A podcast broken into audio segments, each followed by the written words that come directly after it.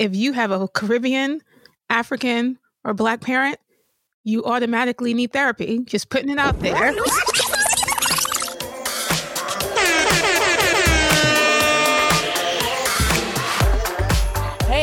Welcome back to another episode of Black in Real Life. This is your girl, Kristen of candidlykristen.com and the Creative Discipline Project. We are talking Black in Your Feelings, mental health and wellness in the Black community. And I am here with my girl, Yoli. It's me, Yoli Ouiya, publisher of Yoli's Green Living, co founder of the Food and Wellness Equity Collective, and esteemed co host of this wonderful podcast called Black in real life. We're so happy to have our guest today, Matt Genius of Beachstone Counseling, because he dispels the myth that Black male therapists don't exist, and they do. So, so happy to have you here with us today, Matt. How are you doing? I'm doing well. I'm excited to be here. Thank you for having me. And of course, Kristen and I were talking about mental health, especially in the Black community and in our own mental health, because all our conversations start with a you know little spin on how we have perceived uh, our experiences in these place in these spaces. So I would say therapy has been a saving force for me. Uh, I'm, I'm, you know, trying to be, you know, no humble brag, but my therapist dismissed me from her services because she said you came to do the work and you did the work, and it would be unethical of me to continue seeing you but you can always come back for a refresh. And I was like, see, therapy does work. But now with pandemic, this was pre-pandemic. Now with the pandemic, I think I need to go back because uh whole new set of anxieties and things that need to be addressed. Uh, what is your experience with uh, therapy? Well, first of all, Matt, how did you even decide to go down this path of becoming a therapist? Oh, that's a great question. And that's a question that I usually try to answer for anybody that comes into my office so that they can start uh, neutralizing in their minds what a therapist is and what we do.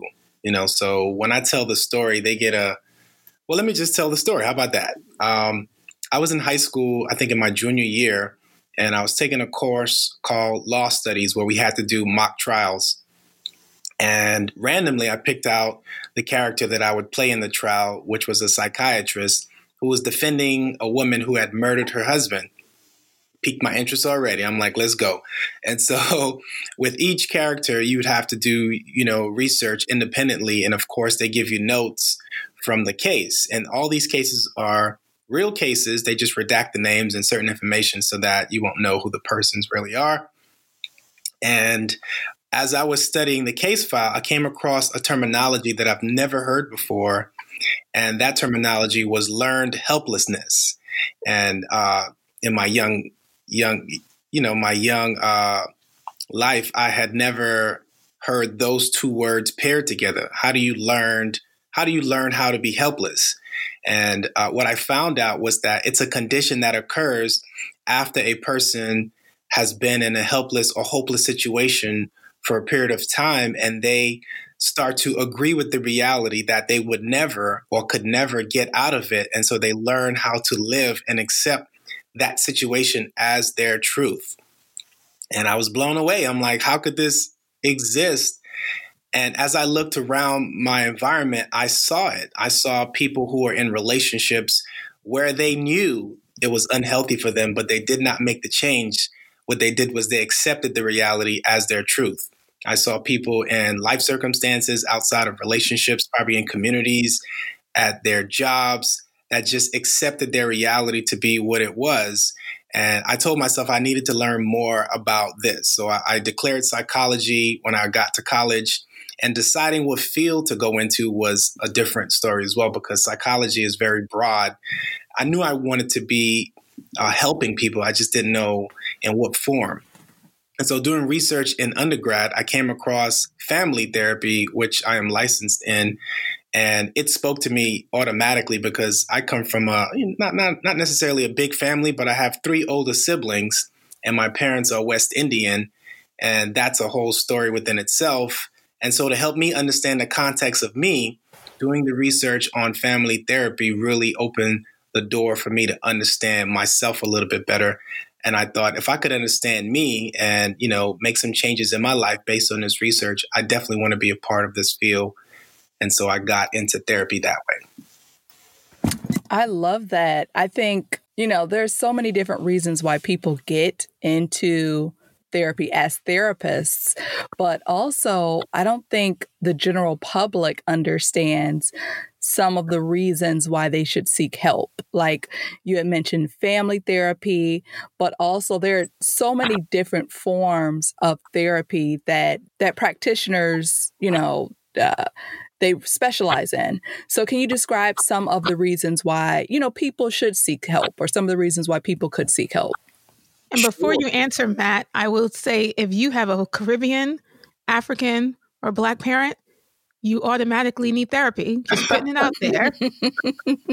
so just putting it out there. Agreed. So, so Matt, yes, please indulge us. No, I think that's true as well because uh, there's such thing as transgenerational, and we know uh, transgenerational trauma, and we know that a lot of our history is based on traumatic past from our, you know, second and third grandparents and so forth. So, yes, if you are of West Indian, uh, African descent, there is a possibility that you might need some therapy. But just in general, I think what we need to start doing more so is uh, checking in with ourselves to find our base. What I mean by that is there are certain things that we've been calling normal for long periods of time that are not normal meaning that we accept certain tra- traumatic experiences and say that oh you know that's that's just the way it is.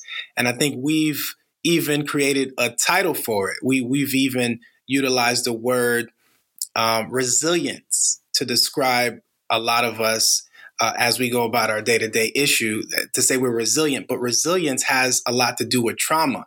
If you are resilient it's the fact that you've been through something that allowed you to bounce back from and so, yeah, you can bounce back, but you have to account for the traumatic experience and the impact that those experiences caused you in the present state and could potentially cause in your future. So, when you're looking at your present state, I think some of the things that you should look at are what caused you to feel outside of your normal self, your normal self. So, what's causing you to not be you? What's causing you to overthink? What's causing you to sleep more? What's causing you to socialize less, what's causing you to have issues on the job, what's causing you to have problems in your relationship. And when these things starts to be consistent for a period of 2 weeks or more, then it's probably a good time to seek professional help.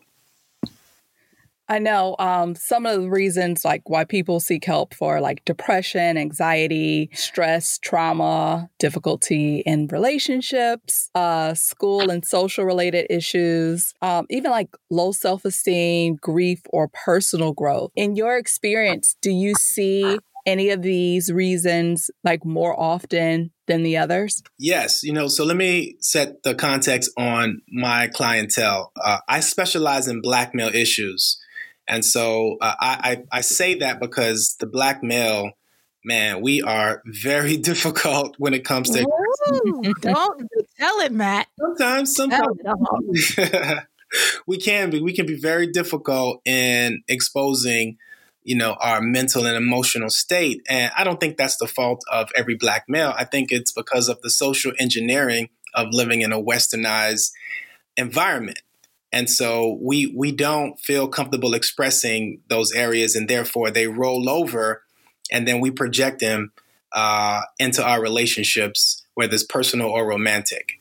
And so um, i think a part of what i've been seeing a lot of is a lot of childhood trauma being manifested in our adult lives meaning the things that occurred to us 10 15 20 years ago is still manifesting in our present state. And so it could look like anxiety, it could look like depression, it could be anger, but a lot of it stemmed from unresolved issues from our past. And so I think I, have seen, uh, you know, all of them. Uh, you mentioned anxiety, depression, you know, and, and other conflicts. But I think what the majority of the theme is, is that we have issues that we've never addressed, that our parents have not addressed, that our grandparents have not addressed, and they continue to manifest generation after generation after generation. I think that is super important. Thank you, Matt. And to follow up on that, I think I've seen a lot of even myself and friends who may have a parent or parents when they when we try to address these particular issues or try to address challenges or things that are hindering us in our lives sometimes that parent or that relative shuts down so how would you say that therapy could support us in kind of self-resolving that and taking accountability for our own self-healing and not necessarily relying on the uh, the validation of that person for us to seek our own healing. Correct. So I, I can, I, I, love to share my personal stories because I, I don't want people to feel uncomfortable when they sit in front of me, thinking that I am, I have it all together and I always had it all together. No, I did not. And, um, and I went to therapy as early as I think I was uh, 26, my first time in therapy. I'm currently 40.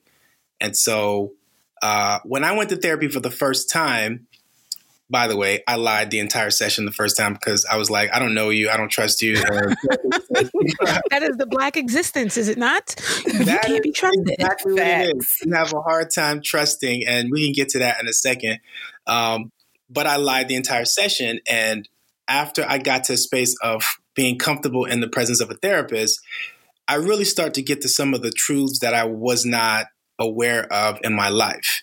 And one of the assignments the therapist gave me was I needed to write letters to uh, some of those individuals in my life, including my father, who really caused me um, psychological trauma, you know? And so um, we wrote the letter. I wrote the letter. We processed it in therapy. And he said, if I was up to it, I can actually have this discussion with my dad. Now, Whew my dad is no, my dad is of Haitian descent, and exactly what you said. You know, when I went to my dad, he did not accept any responsibility for what he did, and I understood it in context, of course, and the therapist prepared me for it. And so what I had to do is know that the journey that I needed to work on, it's me. And the conversation I was having with my dad, it wasn't for him to create any change, it was for me to be able to finally get a lot of those thoughts, feelings, and, you know, past experiences out to just have the opportunity to verbalize them. I wasn't looking for an apology, I wasn't looking for any justification. And that's how we kind of set the, the stage for the conversation. And I gave him space at the end to speak, and what happened afterwards was just justification, justification, justification. But I was already ready for that to happen. So I wasn't expecting more and I didn't get any more. It was about my process. And so after I processed it, I got it out. My relationship with my dad changed drastically. You know, we're still in, in a good space versus where we were before I had that conversation and was able to get that clarity of some of the traumatic issues that I suffered being his child. That is heavy. And I mean, when you said you actually had the discussion with your dad, I was like, whoo, I almost took it like, I don't know if I'd be able to do that because I feel like all of us, like all adults, are really just children that have experienced trauma and are still harboring it. So it's almost like when you get into a relationship, the person you're getting into a relationship has trauma from their childhood that they more than likely haven't addressed. And um like that's heavy. I remember at one point I was trying to talk to my grandmother just not really about any traumas or anything, but just to give her a uh just a perspective. And I kept telling her, like, well, have you looked at it from a different perspective? Look at it from their perspective. Look at it. And she just had a hard time even doing that.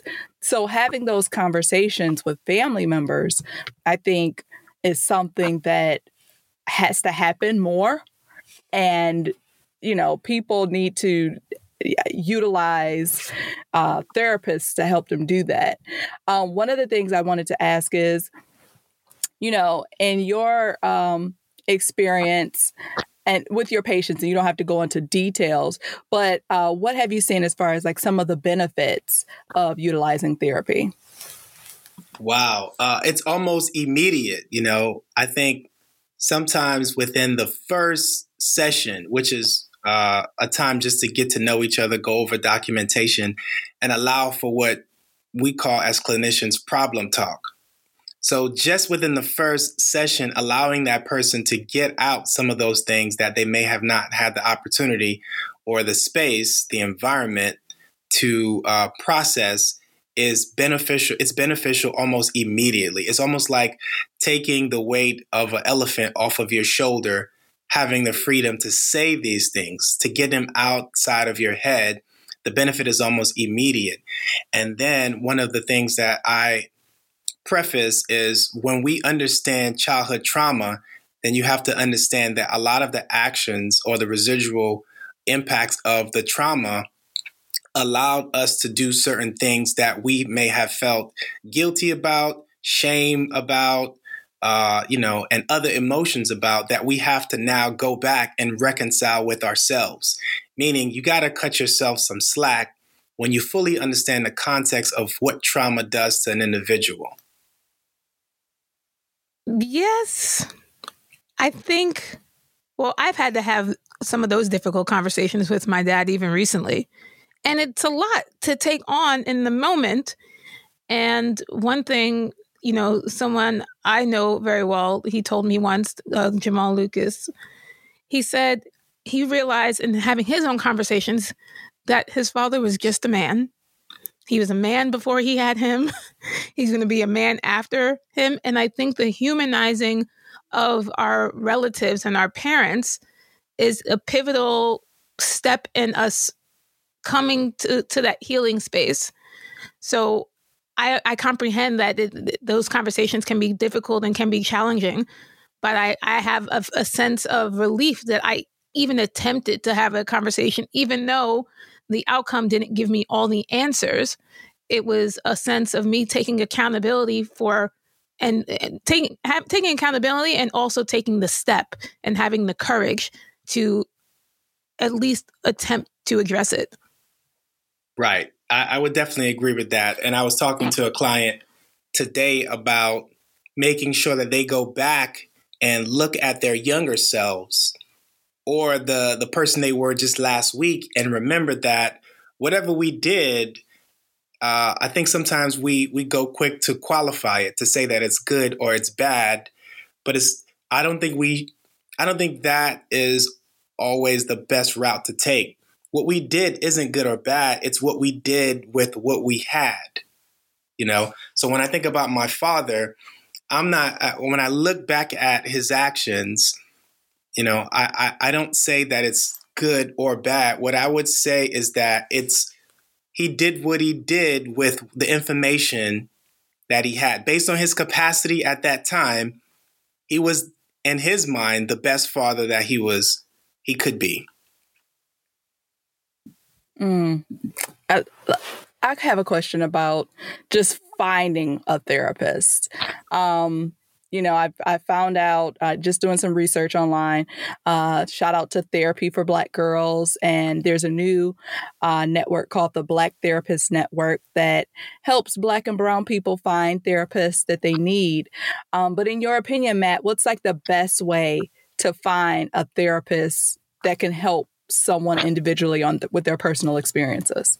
Right. Those those uh, two websites that you mentioned are incredibly effective. Uh, there's also therapy for blackmen.org, which is also an, a, a great resource as well. Once you get to those sites, you're going to find a number of therapists. And I think sometimes our experiences may be that we've tried a therapist and it didn't work out, so therapy is not for me. No, you have to keep shopping around. You know, if I go to a grocery store and they don't have avocados, I'm eh, I'm not gonna never come back because they didn't have avocados or I didn't have a good experience at checkout. You know, I will go to another store to find avocado. You know, I would keep going until I get what I'm looking for. But it's the same thing. I think what we've what we have done is allow any hiccup in the process of finding a therapist to be the answer to the equation. Like I tried, I didn't find one that worked for me. This therapist didn't work, so I'm not going to go to therapy. No, you have to keep shopping around. So in the early onset, what I would say is that call call as many numbers as you can ask for free consultation. Make sure that you can do your own independent research, read reviews, see if you can get a face to face even for free. Some some therapists are inclined to having free consultations in person. Do as much as you can because it's not what the therapist studied because there is a variety there are a variety of different schools of thought which uh, includes marriage and family therapy clinical social work mental health counseling professional counselors psychiatrists psychologists and the list goes on and on. It's not to say that one will be more uh, helpful in a scenario. I think all of us could do the work in general. There are specific areas but I think it's the alliance that you have with the person. And what I mean by that is that you allow that person to enter into a space that you feel comfortable with and that comes from a work that that is exchanged between you and that person once you feel comfortable once that alliance is built then you can really start creating the change based on the comfortability that you've created based on that alliance and that takes work. It may not happen with the first therapist. I, I've had plenty of clients that I wasn't the best fit for them. And it's nothing personal about me. It's just to say that our, you know, we're not simpatico. You know, we just, it's just something that's missing.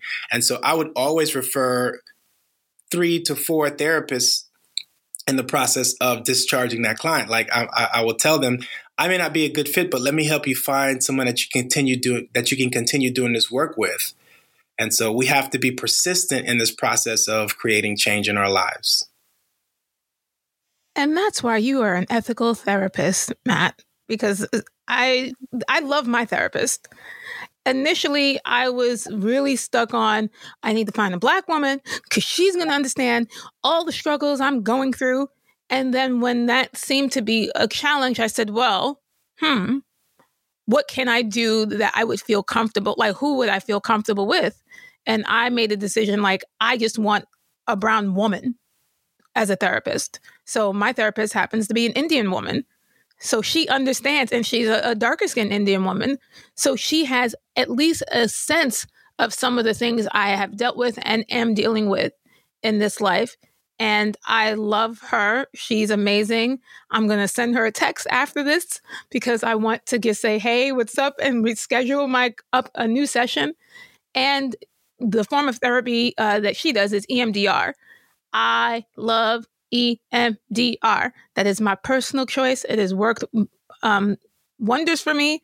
But I walked into the session, my first session with her, and I said, "Hey, this is what I want to work on." And I want to get right to it. And she said, Okay, we're going to go light speed, but it is your responsibility to tell me when we need to slow down. So, and can I you explain what EDMR is? It's EMDR. Okay. Matt, since you are the professional, can you explain what it is to us and our audience? Sure. EMDR is a form of therapy that utilize eye movement. You know, it's called, uh, let me see if I can get the appropriate name for you. It's called, uh, um, let me see, eye movement desensitization and reprocessing. And it's a psychotherapy that was originally designed to alleviate the distress associated with trauma. And so, what when you are with the EMDR therapist, you with a person that has gone an extra step further to certify themselves in this type of uh, modality to help people deal with types of trauma. If you think about eye movement, when when the eye is rapidly pacing, that uh, that's when we are in REM, and it can pull up certain memory banks, memories that aren't necessarily available uh, just in, a, in your regular state. So EMDR therapists utilize this process to get to certain areas that would normally not come out to the surface in a regular setting. I don't practice EMDR, but I'm very familiar with others who do practice it. It's a very safe, effective method to deal with trauma. I think that's one of the things that I, the reason why I chose her, I didn't choose her based on that. I chose her based on her words. Like I, I saw her site. I think I found her on Psychology Today, and I read her bio, and her words resonated with me. And in that moment, I was like, she is for me. That's my that's my person. And I think if more people did that, they would actually find the therapist uh, that would serve them. So, I have a question about, I guess, my experience finding my therapist, I asked around. Um, I was just like, I know I want a black woman as a therapist. You know, I didn't know anything about like specialties. I just saw, I found out about her. She worked in family uh, therapy. I got a lot of family issues. Um, so I was like, you know what? Let's let's go here. Um, however, after just hearing both of you guys' experiences, I realized like I sat down in the office, we had conversations. I got things that I needed to process and understand and unpack.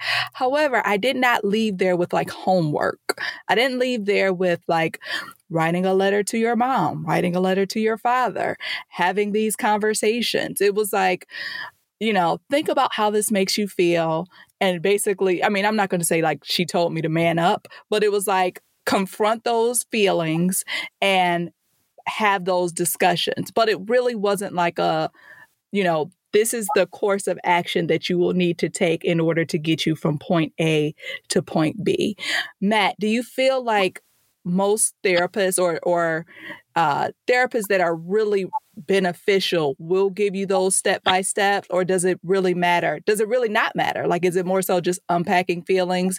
And if they need to have assignments to continue those are the best therapists to go to? Or what's your opinion on that?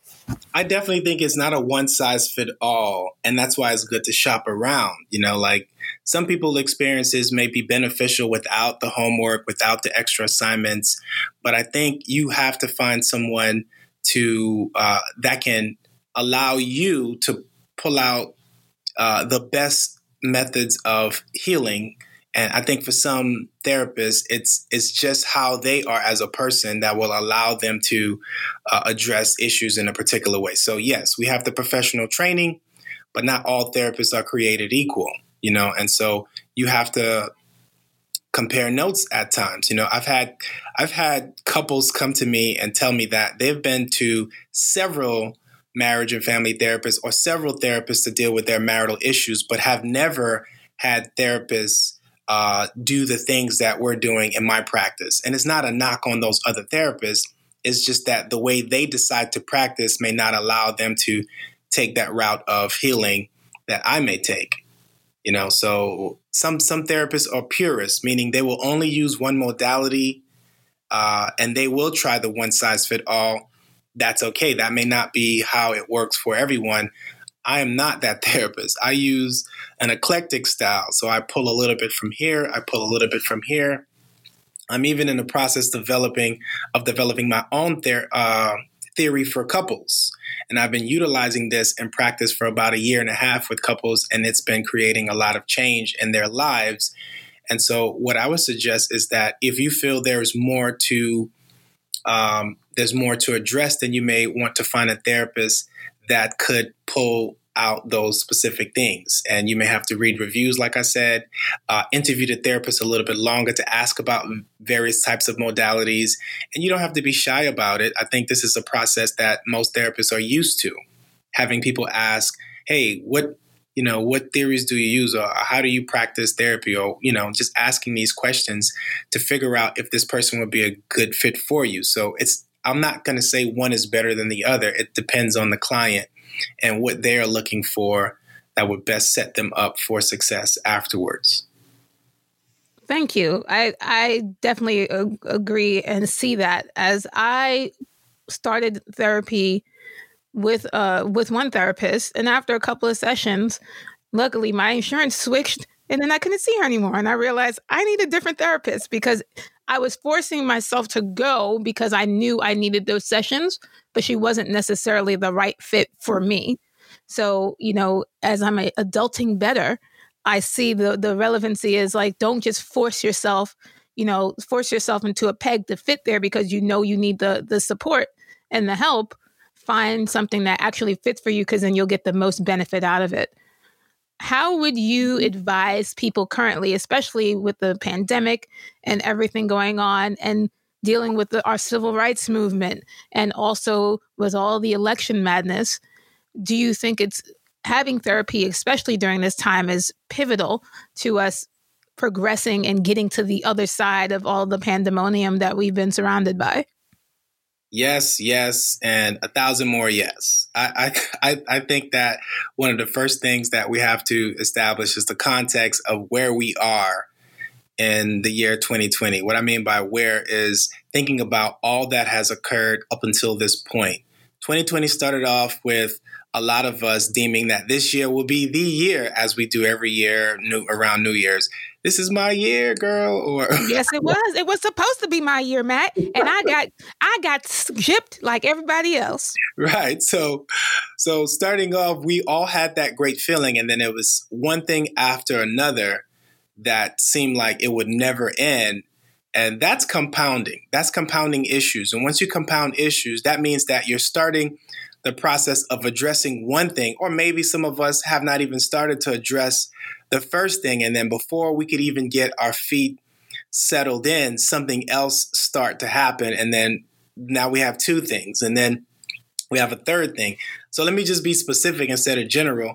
One of the first things is the fact that we had COVID 19, which changed a lot of our lives in various ways. One of the ways that it changed my life was that I didn't have the opportunity to socialize as much as I needed to. I work in private practice and I'm here by myself outside of seeing my clients. So being at social events and networking was important to me because that's when I had the opportunity to be around others. I'm a relational being. So you remove that from the equation. Now you're not allowing me to be in a state of homeostasis based on not having those interactions. A hug in itself can provide dopamine, serotonin, norepinephrine, a smile, a handshake, just a conversation. All these things can cause and allow us to be in a balanced state. Remove that from us, and we're in a different state. Then you add to it political unrest. That's trauma. That's stress. That's anxiety. Those are compounding issues as well. Then you add loss of life, which a lot of us have experienced over the course of this year that's another form of trauma. That's grief as well. So now you have all these issues that are compounding, and then add to that political unrest, and now you have more stress. And so where we are isn't our normal. So a lot of our behaviors, our interactions in our relationships, in our business, in our families, this isn't our norm. And I think sometimes we still hold ourselves to the standards of last year or the year before uh, on how we interacted with each other, but that's not this. And we have to be okay with that. And once we can identify that we're not in the same state of mind or emotional state, then the next question is what are we willing to do about it? You know, are we just going to allow this to become the norm or are we going to take a step further to address these things in a professional setting with a therapist? And so I think once you've evaluated where we are, I definitely think that a lot of us could benefit from sitting down and just processing just this year in front of a professional.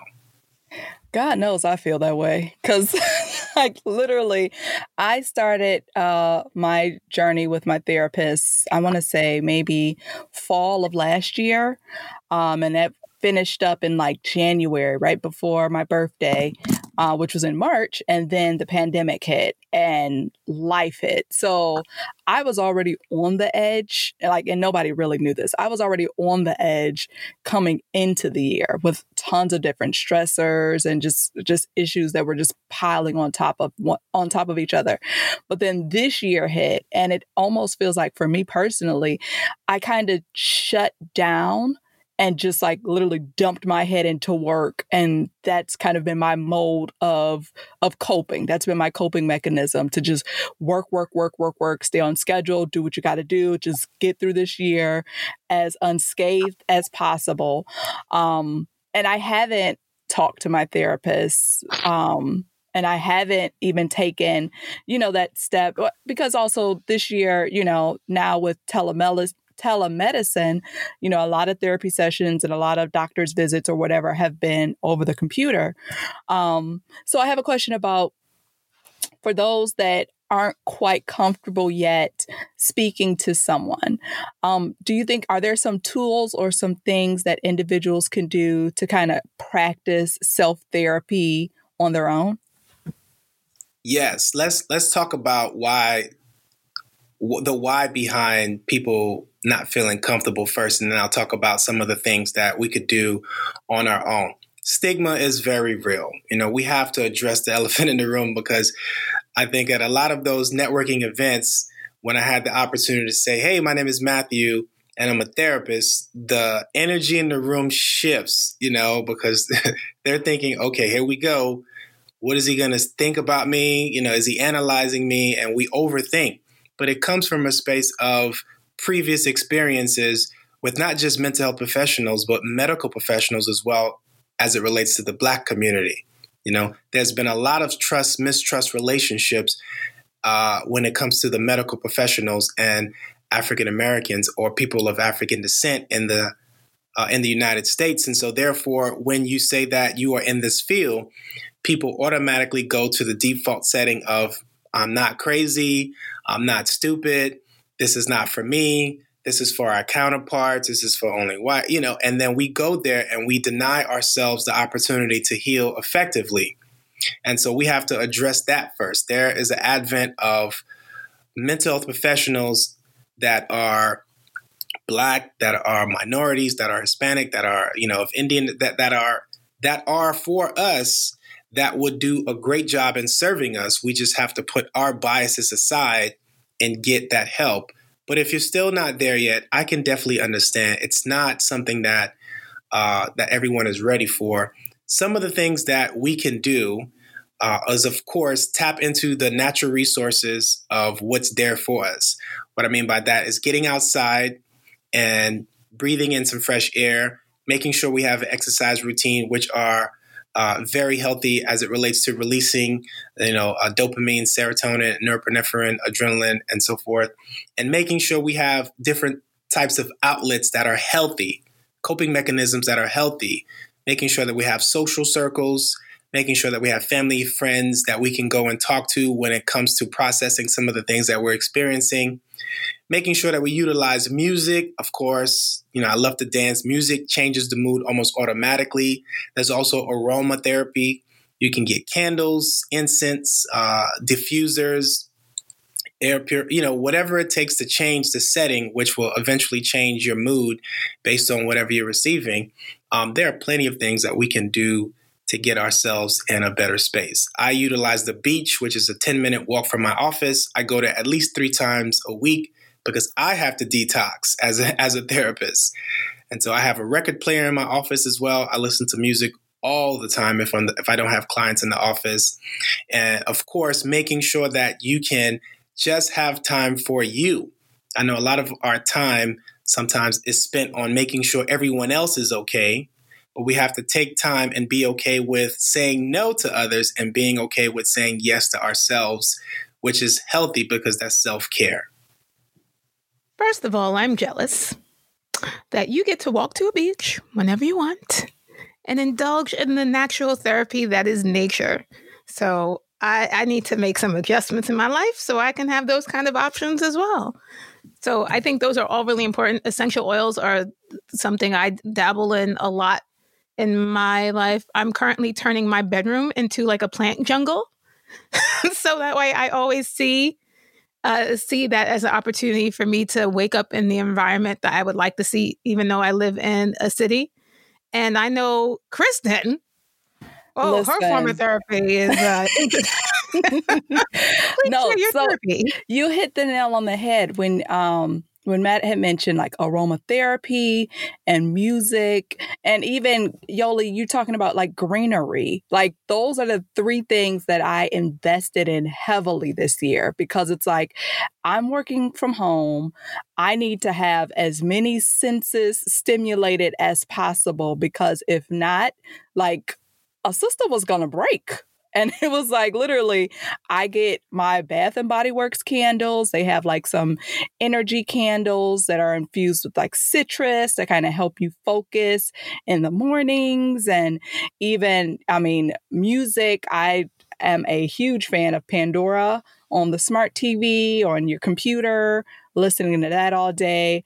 I mean, if it wasn't for those two things in 2020, a girl wasn't going to make it. Yeah, I, I, I love the fact that you know you both said nature, you know, green, because that's something that I think all of us could benefit from automatically. And sometimes we close ourselves off from it, thinking that, you know, uh, I, I'm just trying to stay safe, you know, of course, with the pandemic and so forth. But nature is an is it's a remedy and it's free. Sometimes just looking up and admiring the skylight, you know, uh, and and seeing the different shapes of clouds is therapeutic within itself fortunate for us who live in South Florida, I mean, it's everywhere. Sometimes it's just opening up a window, literally, just opening a window and allowing what's outside to be a part of what's inside as well. There's a whole ecosystem outside my window at home. I see iguanas, squirrels, ducks, uh, a whole bunch of other stuffs, you know, turtles, fish, all types of stuff right outside my window. And it's so therapeutic to just look at nature uh, uninterrupted, you know? So, and then music, oh my gosh, like I have a page called Hip Hop and Therapy. I'm a student of hip hop. I grew up in the late 80s and 90s, and hip hop has been a therapy for me. And so I thought it would be beneficial for those who have a hard time thinking of therapy as something that they can utilize. I use hip hop lyrics to infuse therapeutic messages to uh, to that audience. So it's a page on IG called Hip Hop and Therapy that I think is beneficial for those who are hip hop fans and not necessarily fans of therapy to see how the two are in sync. You know, like there are a lot of messages that are in these lyrics that I really have to question are we listening to these artists? Some of these artists are crying out for help. Some of these artists have stated some of their traumatic past. Some some of these artists address some of the things that they're currently dealing with, and so you have to uh, really really listen and then dissect some of the things that they're saying to see that it's not just us. When I say us, I'm, I'm talking about the layperson versus the artist or the celebrity. Everybody's dealing with something. You know, it's how we address it that's important. That honestly, Matt, just shook my whole world. like, I'm sitting here with my jaw on the ground, like, oh my gosh, the fact that hip hop and music can be so instrumental in dissecting therapy, like from the musician or the artist to even helping, you know, the layperson or the general person. Can you share again where people can find uh what it's called the hip hop and what is it called again? Yeah, so it's an IG page that I created about maybe a year or two two years ago. It's called Hip Hop and Therapy, and you could just type it in on IG and it will come up. And I created that page because, like I said, I'm a student of hip hop, and I remember being in distress as a teenager and listening to a person like Common and how it was healing for me, listening to Goodie Mob and how it was therapeutic for me, listening to Ice Cube, Today Was a Good Day, and feeling like, wow, man, I needed that escape based on him taking me somewhere else. There are a lot of great storytellers in hip hop, and their lyrics were healing for me. You know, it was something that I could relate to, and it was a greater story that uh, resembled my upbringing. I grew up in the city of Opa-locka in Miami, which is the Compton of other spaces, which is the Brooklyn. You know, it's all these different spaces that we share the same reality, but sometimes we feel like we're by we're by ourselves. And so sharing those perspectives allow you to feel normal. It, it, brings a sense of normalcy to know that you're not by yourself. And that's what it was for me. And it was also a form of escape. And of course, you add a Dr. Dre beat on there. Now I'm having a good time let me just say this. I love that. I think that is so dope that you have that platform. We will definitely be sharing it on our Instagram and on our website. I wanted to address a little bit about the nature aspect because that's my that's my happy place. So there's a Rick uh, a, a book by Richard Louv called Last Child in the Woods, and he coined the frame the phrase nature deficit disorder. And wow. I think during this pandemic, and even before the pandemic, but it really highlighted now because of the pandemic that nature deficit disorder is such a prevalent thing. And I wanted to touch on really quickly before we wrap up about our genetic memory of trauma. Like, what are your takes on genetic uh, genetic trauma and genetic memory relative to that? Because there's a lot of people who don't trust, you know, nature. They're like, what's out there? But I believe some of our the trauma that we pass on is is is sometimes ingrained, not necessarily permanently ingrained, but can be passed on through memories and storytelling. So, how do you? What are your thoughts around that? Uh, that's something that I've studied uh, from a theorist called Murray Bowen. He has a theory called transgenerational therapy, where he looks at the previous generations to determine the health of the second or third generation from the grandparents and that was the that was the therapy that I was introduced to before grad school that kind of helped me understand myself as a young adult. You know, I had a lot of anger, I had a lot of uh, anxiety and depression, and I did not know where it came from. And so when I look back at my history, my father's father died when he was seven. I didn't come to know this information until I became an adult. When his dad died, he was raised by his mother and his four older sisters. And so when it was his time to become a father, he did not have uh, the necessary, you know, guidance to help him step into that role uh, confident and comfortable. And so what he dealt with as a young adult trans- transitioned over into him as a father, which then uh, kind of caused us to deal with trauma based on his unresolved issues. And then, uh, like I said, I have four older siblings, and I was the first to actually go get therapeutic help.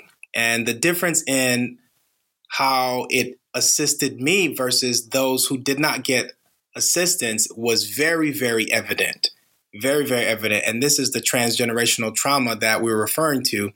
Uh, there's also an article that I read um, based on a training that I provide called um, Infant Mental Health. That the article is called "The Ghost in the Nursery," and you know, the, just the title itself gave me chills when I finally realized what it was about when I read it. The Ghost in the Nursery talks about if me as a parent is in my child's nursery, it's not just me that's in there it's my parents, it's my parents' parents, and it's their parents that's in there based on how each parent parent their previous their their child. And now it's my time to become a parent and I'm still dealing with the residual traumatic effects of what my grandparents experience. And so there's also a term called post traumatic slave syndrome. I can't remember the the doctor's name at this moment. Um, but it also talks about how the traumatic past of previous generations, three or four, five, six generations ago, that we're still dealing with based on the psychological effects of what happened to us. And we're still living in, in those time periods. Uh, and we're still living as a, like, um, as the what's the word I'm looking for? We're still living based on the uh, traumatic impact implications of our past. And so it's something that we have to be aware of that it is real and it's something that we have to make sure that we're addressing, you know. And you also talked about nature. The setting that we're in in this Western world isn't the setting that we actually came from. A lot of us that are brown and indigenous, you know, the brown, black uh, minorities. This is this is not our ideal setting, and so some of our reaction are just natural based on us being in a setting that's not natural to who we are.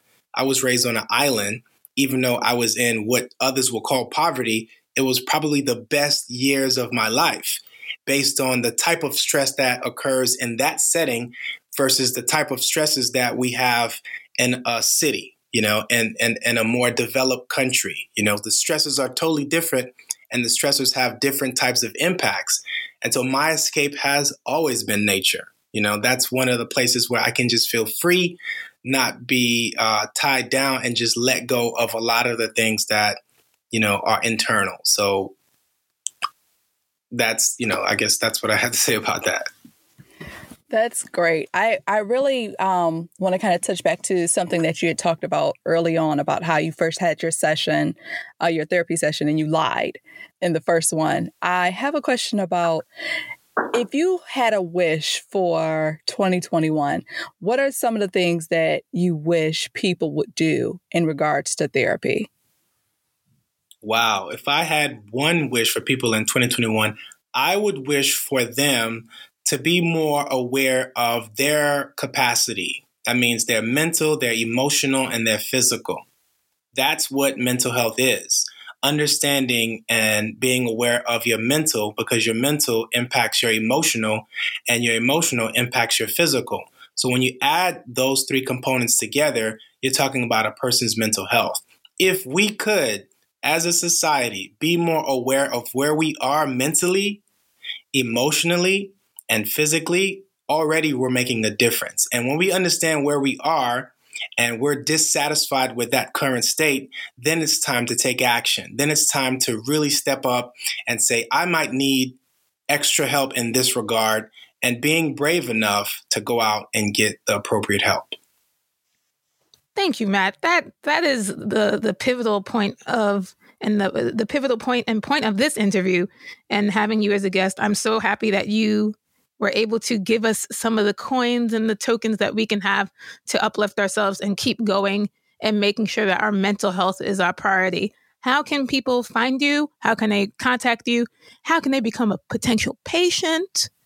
Please share with us all the ways. Sure. I have uh, a website that they can visit, which is uh, beachstonecounseling.com that they can visit. And I have a lot of information on there that they can actually register for if they're interested in therapeutic sessions. I also do uh, trainings, workshops, um, you name it. I, have I'm open to it. Uh, they can they can also find me on social media at Matt Genius, which is M A T J E A N I U S. You can follow me there, and you can also follow me on either of my uh, pages.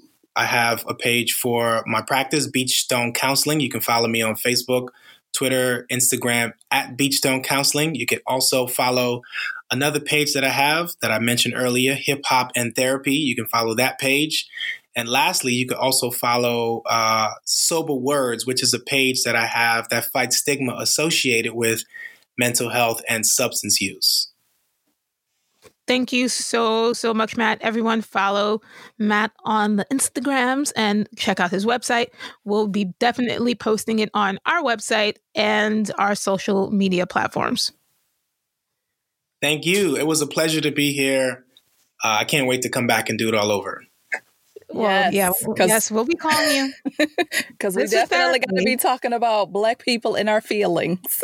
oh, this was just the tip of the iceberg, but I really enjoy enjoyed this conversation. Yeah, we're bringing we're bringing you back, Matt. We we oh Lord, everyone pray for all of us. This has been another necessary and needed conversation with Black in Real Life please make sure to follow us on all the socials and interwebs, blackinreallife.com. And that's B L A C K in reallife.com or B L K in reallife.com. And on Instagram, Twitter, and the Facebooks at BLK in real life. See you on the black side.